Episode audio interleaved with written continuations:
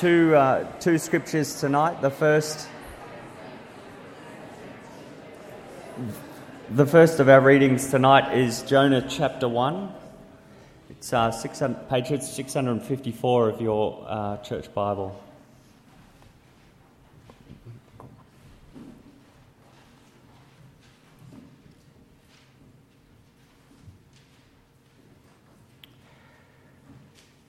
The word of the Lord came to Jonah, son of Amittai Go to the great city of Nineveh and preach against it, because its wickedness has come up before me. But Jonah ran away from the Lord and headed to Tarshish. He went down to Joppa, where he found a ship bound for that port. After paying the fare, he went aboard and sailed for Tarshish to flee from the Lord. Then the Lord sent a great wind on the sea and such a violent storm arose that the ship threatened to break up. All the sailors were afraid and cried out to his own God, and they threw the cargo into the sea to lighten the ship. But Jonah had gone below deck, where he lay down and fell, uh, fell into a deep sleep. The captain went to him and said, How can you be asleep? Get up and call on your God. Maybe he will take notice of us, and, he, and we will not perish. Then the soldiers said to each other, Come, let us cast lots to find out who is responsible for this calamity. They cast lots, and the lot fell on Jonah. So they asked him, Tell us, who is responsible for making all this trouble for us? What do you do? Where do you come from? What is your country? From what people are you? He answered, I am a Hebrew, and I worship the Lord the God of heaven who made the sea and the land. This terrified them, and they asked, What have you done? They knew he was running away from the Lord because he had already told them so.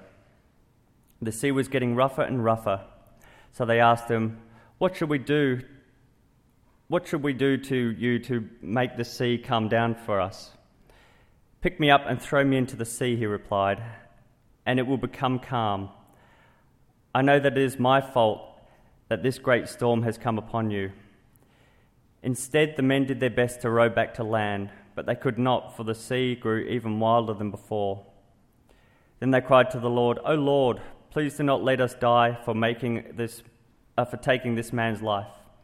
Do not hold us accountable for killing an innocent man, for you, O Lord, have done as you pleased.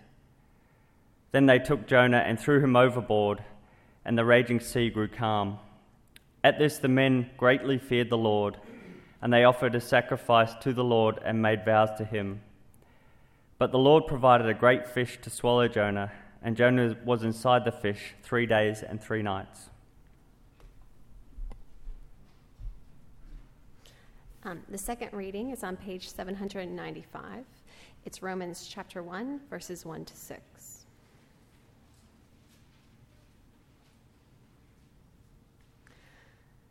Paul, a servant of Christ Jesus, called to be an apostle and set apart for the gospel of God. The gospel he promised beforehand through his prophets in the Holy Scriptures regarding his Son, who, as to his human nature, was a descendant of David, and who, through the Spirit of holiness, was declared with power to be the Son of God by his resurrection from the dead, Jesus Christ our Lord. Through him, and for his name's sake, we received grace and apostleship to call people from among all the Gentiles to the obedience that comes from faith. And you also are among those who are called to belong to Jesus Christ. Thanks, Josh and Tara. We are starting. Am I on? Yes. We're starting a new uh, sermon series in Paul's letter to the Romans. And I'm pretty excited to preach Romans. I'm a bit daunted to preach Romans. It's one of the most difficult letters in the New Testament. But here's the reason I'm, ex- I'm excited to preach it. As I've read through church history, uh, you see countless men and women of God who have been converted through reading Paul's letter to the Romans. Uh, here's a guy called Augustine. He's one of the early church fathers.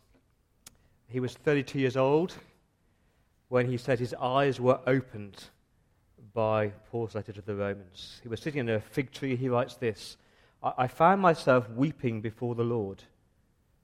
I found the peace of God flooded my soul. It was as if all the shadows of doubts were dispelled.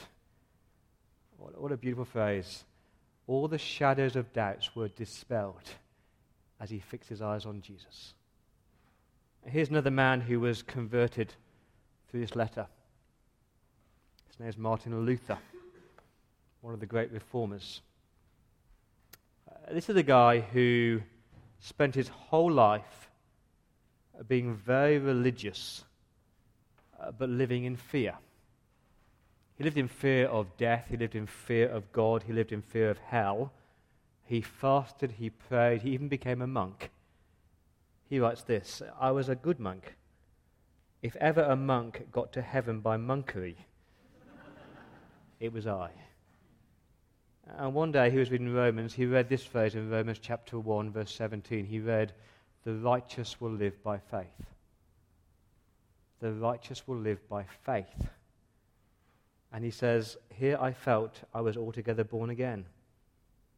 I felt I'd entered paradise itself through open gates. He'd understood that it wasn't about what he did, but what God had done for him in the person of Jesus. Augustine was converted, Martin Luther was converted. Here's another man, John Wesley, the Methodist preacher, the hymn writer, and can it be? He writes this In my refined way, I trusted in my own works and my own righteousness. I was a great preacher. I thought I was so wise and so learned. I thought I was so important to the church. As I read Romans, I felt my heart strangely warmed. I did trust in Christ and Christ alone for my salvation, and an assurance was given me that He had taken away my sins even mine, and that he had saved me from the law of death and sin. And then he wrote that, that hymn, and then no condemnation here I dread. Jesus and all in him is mine.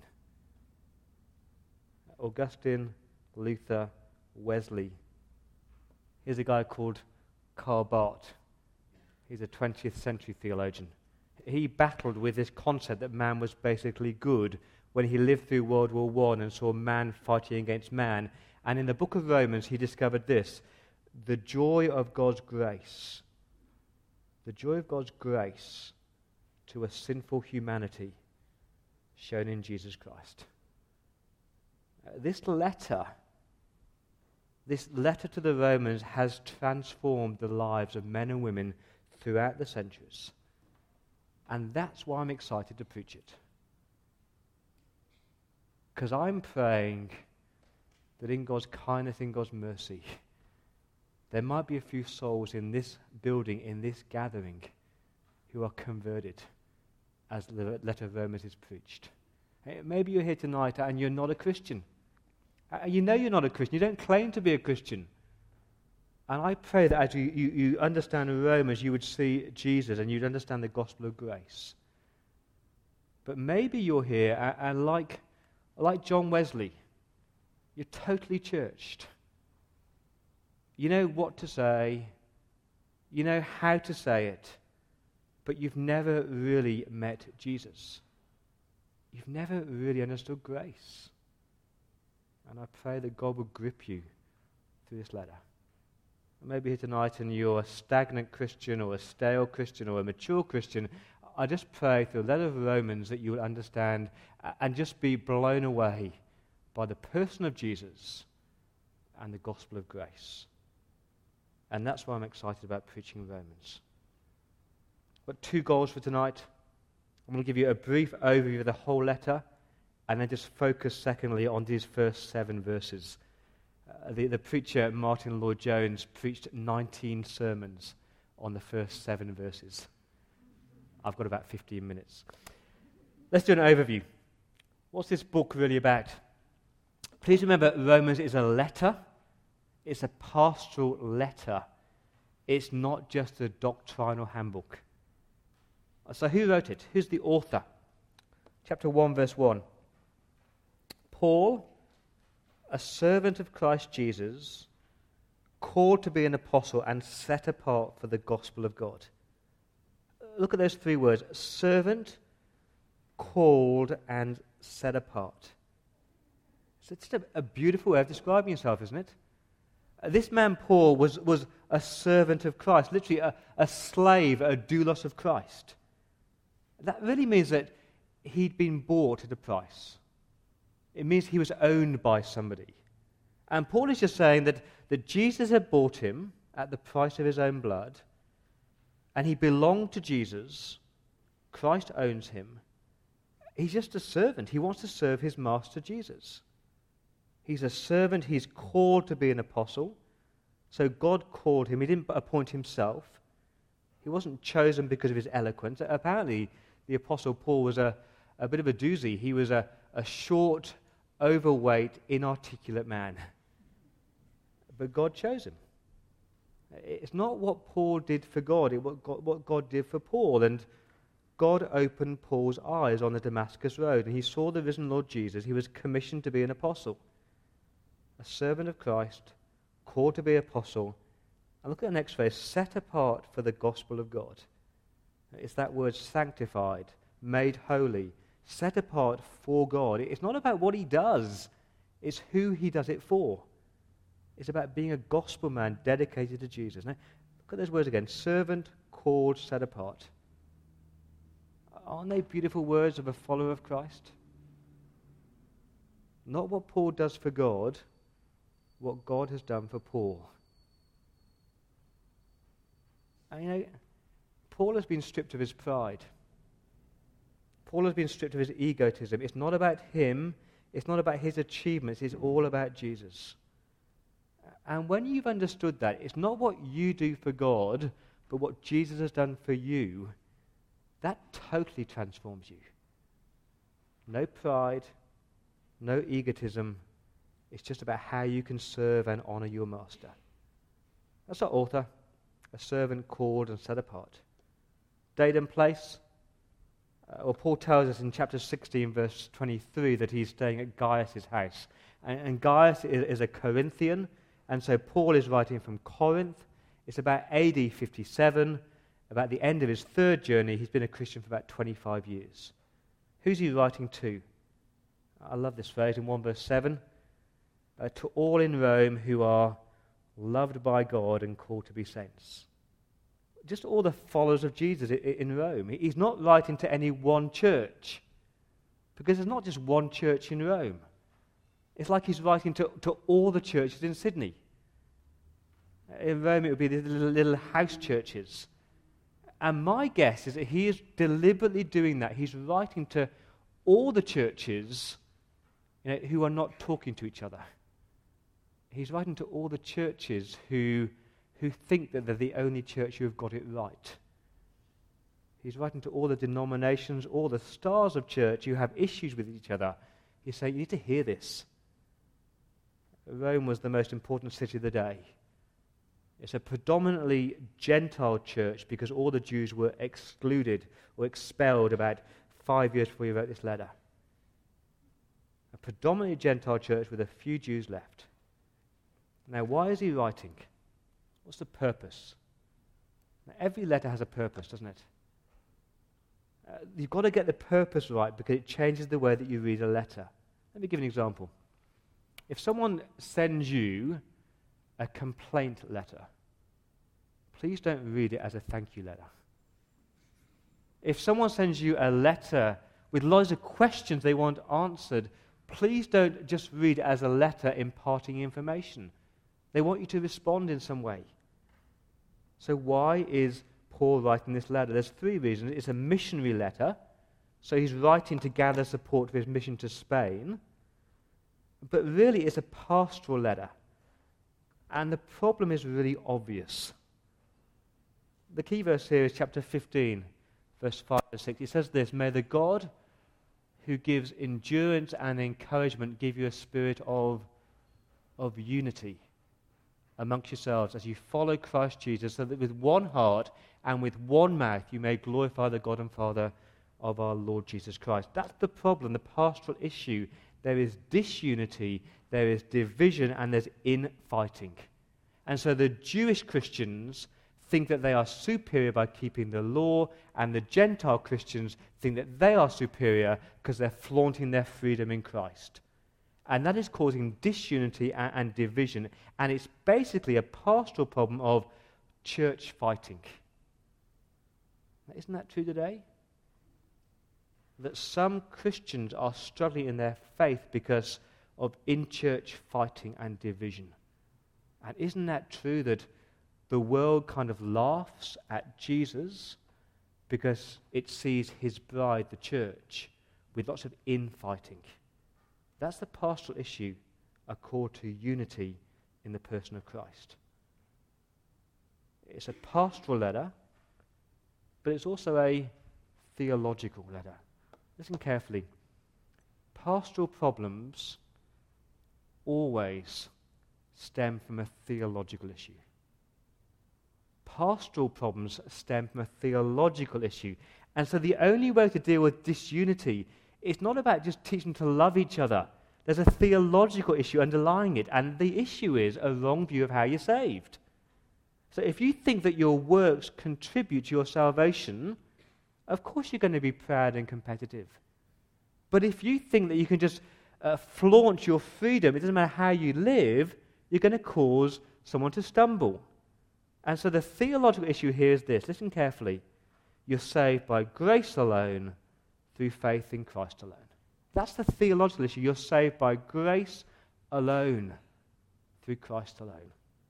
And that simple truth it's such a simple, basic truth. You're saved by grace alone, through faith in Christ alone. That will just totally transform you. Now, who are you? How do you see yourself? You're not a good Christian or, or, a bad Christian. You're just a Christian saved by grace. It will just change the way you see other people around you. Like, they're not better, not worse than you. They're just all saved by grace. And it changes the way you see our world. They need to hear the gospel of grace. And that's the book of Romans. And I think that's why we need to hear Romans in this church. We need to stop, hear me correctly, we need to stop focusing all our attention on programs and projects and our needs and our deeds and lift our eyes again onto Jesus and lift our eyes again onto grace and see the glory of the gospel of grace through faith in Christ alone. Because when you do that, it totally humbles you and inspires you and liberates you. That's the overview of Romans. the gospel of grace that will liberate you. So, how does Paul begin? Just two points tonight. Not 19 sermons, just two quick points. Here's the first one it's all about God and not about us. It's all about God and not about us. Have you ever heard that quote from Augustine? Our souls are restless until they find their rest in you. We love that quote. Our souls are restless until they find their rest in you. We love that quote, except that we ignore the whole context of that quote, uh, where Augustine has spent uh, pages talking about God's holiness and, and God's glory and God's majesty. And he's just glorified this beautiful picture of God. And we just pick up that one phrase, which is all about us. And what's one of the most popular songs that we like? What about me? And it's almost like the letter of Romans says, What about you?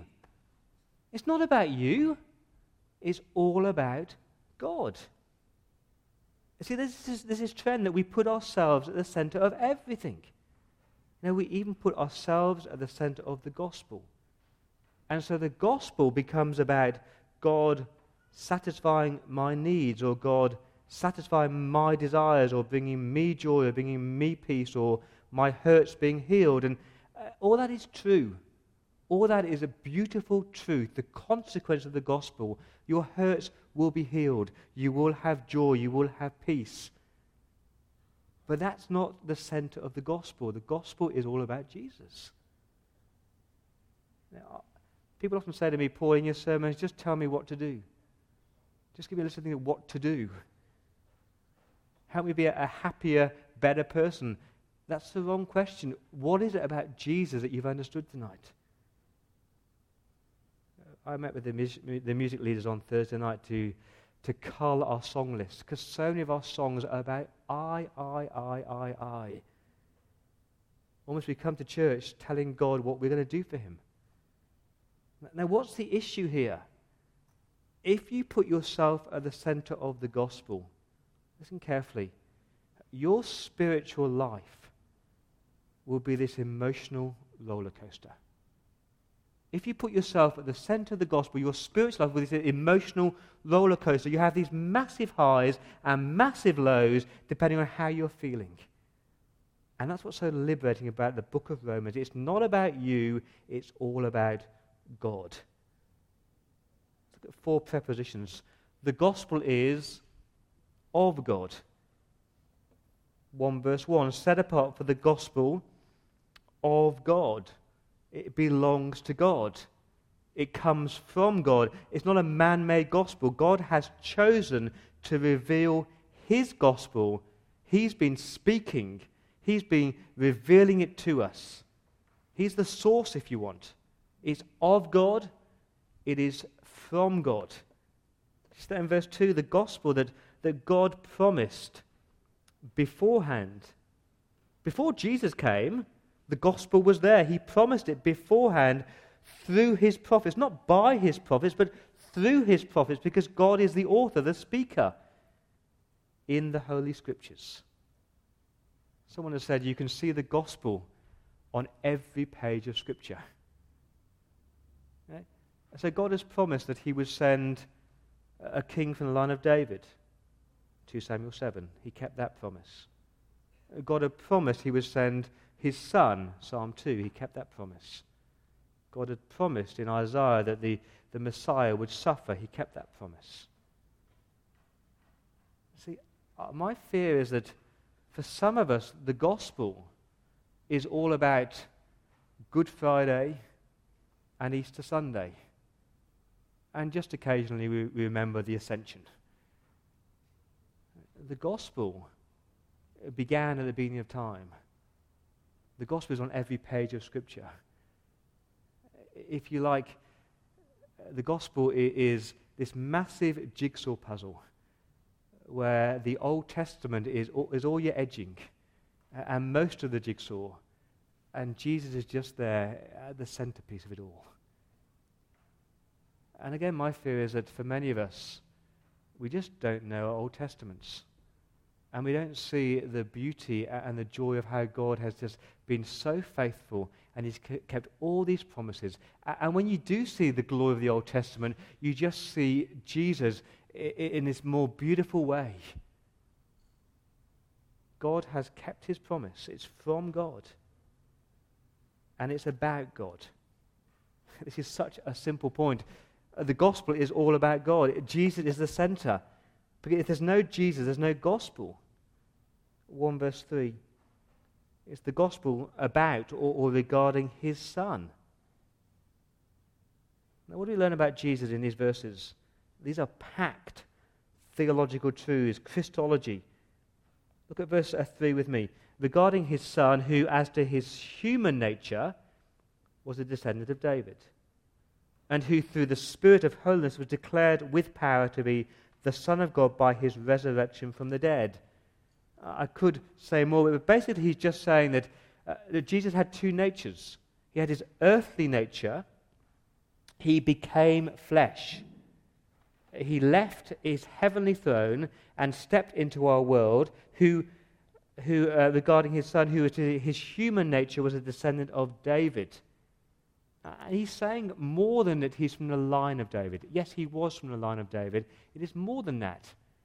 He is saying that that when Jesus stepped onto the earth, he's actually fulfilling all of those Davidic promises. Do you remember? The prisoners set free, the blind given sight, the deaf hearing, and that joy of being in God's presence, God dwelling with us. In his human nature, we can dwell with God through his Son, Jesus Christ. Remember when blind Bartimaeus met Jesus? He didn't call him the Son of God, he called him the Son of David. because he's fulfilling all those promises. Yes, he was human, but he's also the Son of God. Uh, verse 4 he was through the Holy Spirit, he was declared with power to be the Son of God by his resurrection. He didn't become the Son of God at the resurrection, but the resurrection declared him with power to be the Son of God. He's almost contrasting, you know. Uh, in his earthly nature, he was frail, he was weak, he was humble. But as a resurrection, he was strong, he was mighty, he was majestic, he was reigning on high. He was the Son of God. And that is Jesus. Always existed, stepped into the world, Son of David, reigning on high as the resurrected Son of God. And verse 5 it's through him, through Jesus, that we've received grace. Without Jesus, no grace. So here's the challenge for us what happens if you don't put Jesus at the center of the gospel? Think about that question. What happens if you don't put Jesus at the center of the gospel? What happens is that you shift your focus onto the results of the gospel, you know, how to live, need for unity, the promise of heaven, but you've ignored Jesus. Or you just shift all your focus onto us and onto people loving each other, loving our community, feeding the hungry, mending the brokenhearted. They're good and right things, but they all flow from Jesus. And here's the challenge I reckon that our world sometimes wants to know about God, but rarely wants to know about Jesus. Our world sometimes respects God, but on the whole, it hates Jesus. And our world tolerates God and religion, but it finds Jesus intolerable. And if you don't talk about Jesus, if you don't understand that he is central to everything about the gospel, there is no gospel. It's of God, it's from God, it's about God, and lastly, it's for God. It's for His glory. See that again in verse 5? Through Him and for His name's sake. It's all about Jesus, for the glory, for the name, for the fame of Jesus. And again, I think that's a danger for our church. A new kind of imperialism. Now, all this talk about missional churches and amazing programs and amazing training and amazing teaching, but it's actually about Jesus and his glory. There's a trend in, churches to, to almost glorify and magnify certain preachers or, or glorify and magnify certain churches. Uh, on Friday night, I, I checked out 10 websites of, websites of, of 10 of the most popular, trendiest churches in our world. And let me say, you had to search very, very hard, go down to level 2 or level 3 on the website before you found the name Jesus. You see, I do hope that here in Kirby, people know that Church by the Bridge is not just people who love each other and love our community, but we love Jesus. And I do hope that you know that I don't care which church you choose to join. The most important thing is that you love Jesus and that you find a church that will help you love Jesus better and better and better. It's all about Jesus and it's not about us. It's all about God and not about you.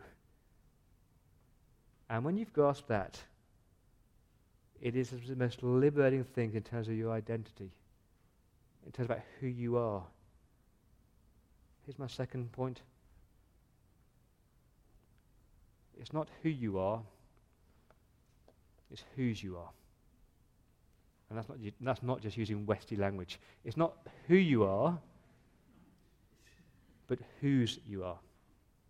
It's not about whether you're a lawyer or a doctor or a teacher or a husband or a wife or a son or a daughter or it doesn't matter who you are. It matters whose you are, who you belong to. There's two beautiful phrases that I want you to take and just, just cling on to and meditate on. One comes in verse 6 and you also are, are among those who are called. Who are you? Whose are you?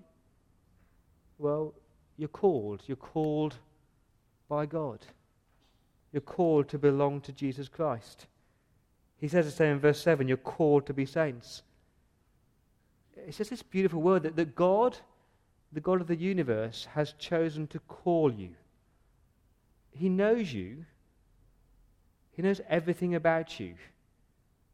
You didn't reach out to Him, but He called you. He opened your eyes. He blocked, unblocked your ears. He softened your heart. He, he stripped you of pride and He called you to be His son. He called you to be His daughter. And for Paul, that was the Damascus Road. For, for me, that was a, a place in Oxford 21 years ago. I don't know when God called you. I don't know how God called you. But if, you, if you're here today and you're following Jesus, there was a time and there was a, a place where God called you.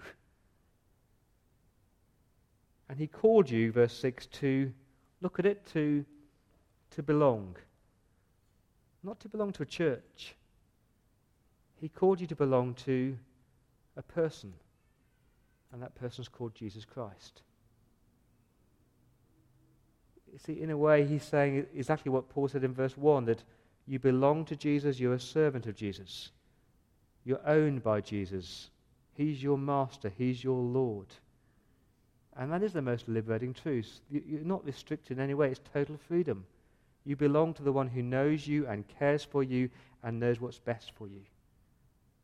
Whose are you? You're God's, because He's called you. Whose are you? You're God's, because He loves you. That's the other beautiful phrase in verse 7. To all in Rome who are, who are loved by God. When I first read this, I thought, oh, yeah, I know that. I'm loved by God. And I thought, yeah, God loves everybody. You know, God loves the whole world, and that is true. Therefore, God so loved the world. But that's not the word he uses here. The word he uses here is literally that, that special love that God has for his son and his daughter. That special love that God has for the believer, that, that covenantal love that undeserved, unconditional, no matter what you've done kind of love. That love that will never leave you. That love that will never disappear. That love that you can never run away from because he'll just keep on running after you and holding on to you. That's the kind of love that God has for you if you're a follower of Jesus Christ. Now, do you see how those two truths liberate you? It's not who you are. I don't care how many qualifications you have. I don't care what you look like. I don't care how old you are, how young you are. I don't care what job you do or where you're going to be in 20 years' time. It doesn't matter. What matters is whose you are. Has God called you? Do you understand that He loves you? They're just beautiful truths that will liberate you from this, this achievement driven world and will liberate you from this identity driven world where you need to be somebody. You are somebody. You are somebody because you're loved by God and called by God. It's not about you. It's all about God. It's not who you are, it's whose you are. Now, what would the Apostle Paul say to that famous song, What About Me? He'd say, What about you? Get over yourself. Fix your eyes on Jesus. See that gospel of grace. And understand how much God has done for you and how much God loves you. And that will free you. And that will liberate you. And that's all you need to know. Let me pray.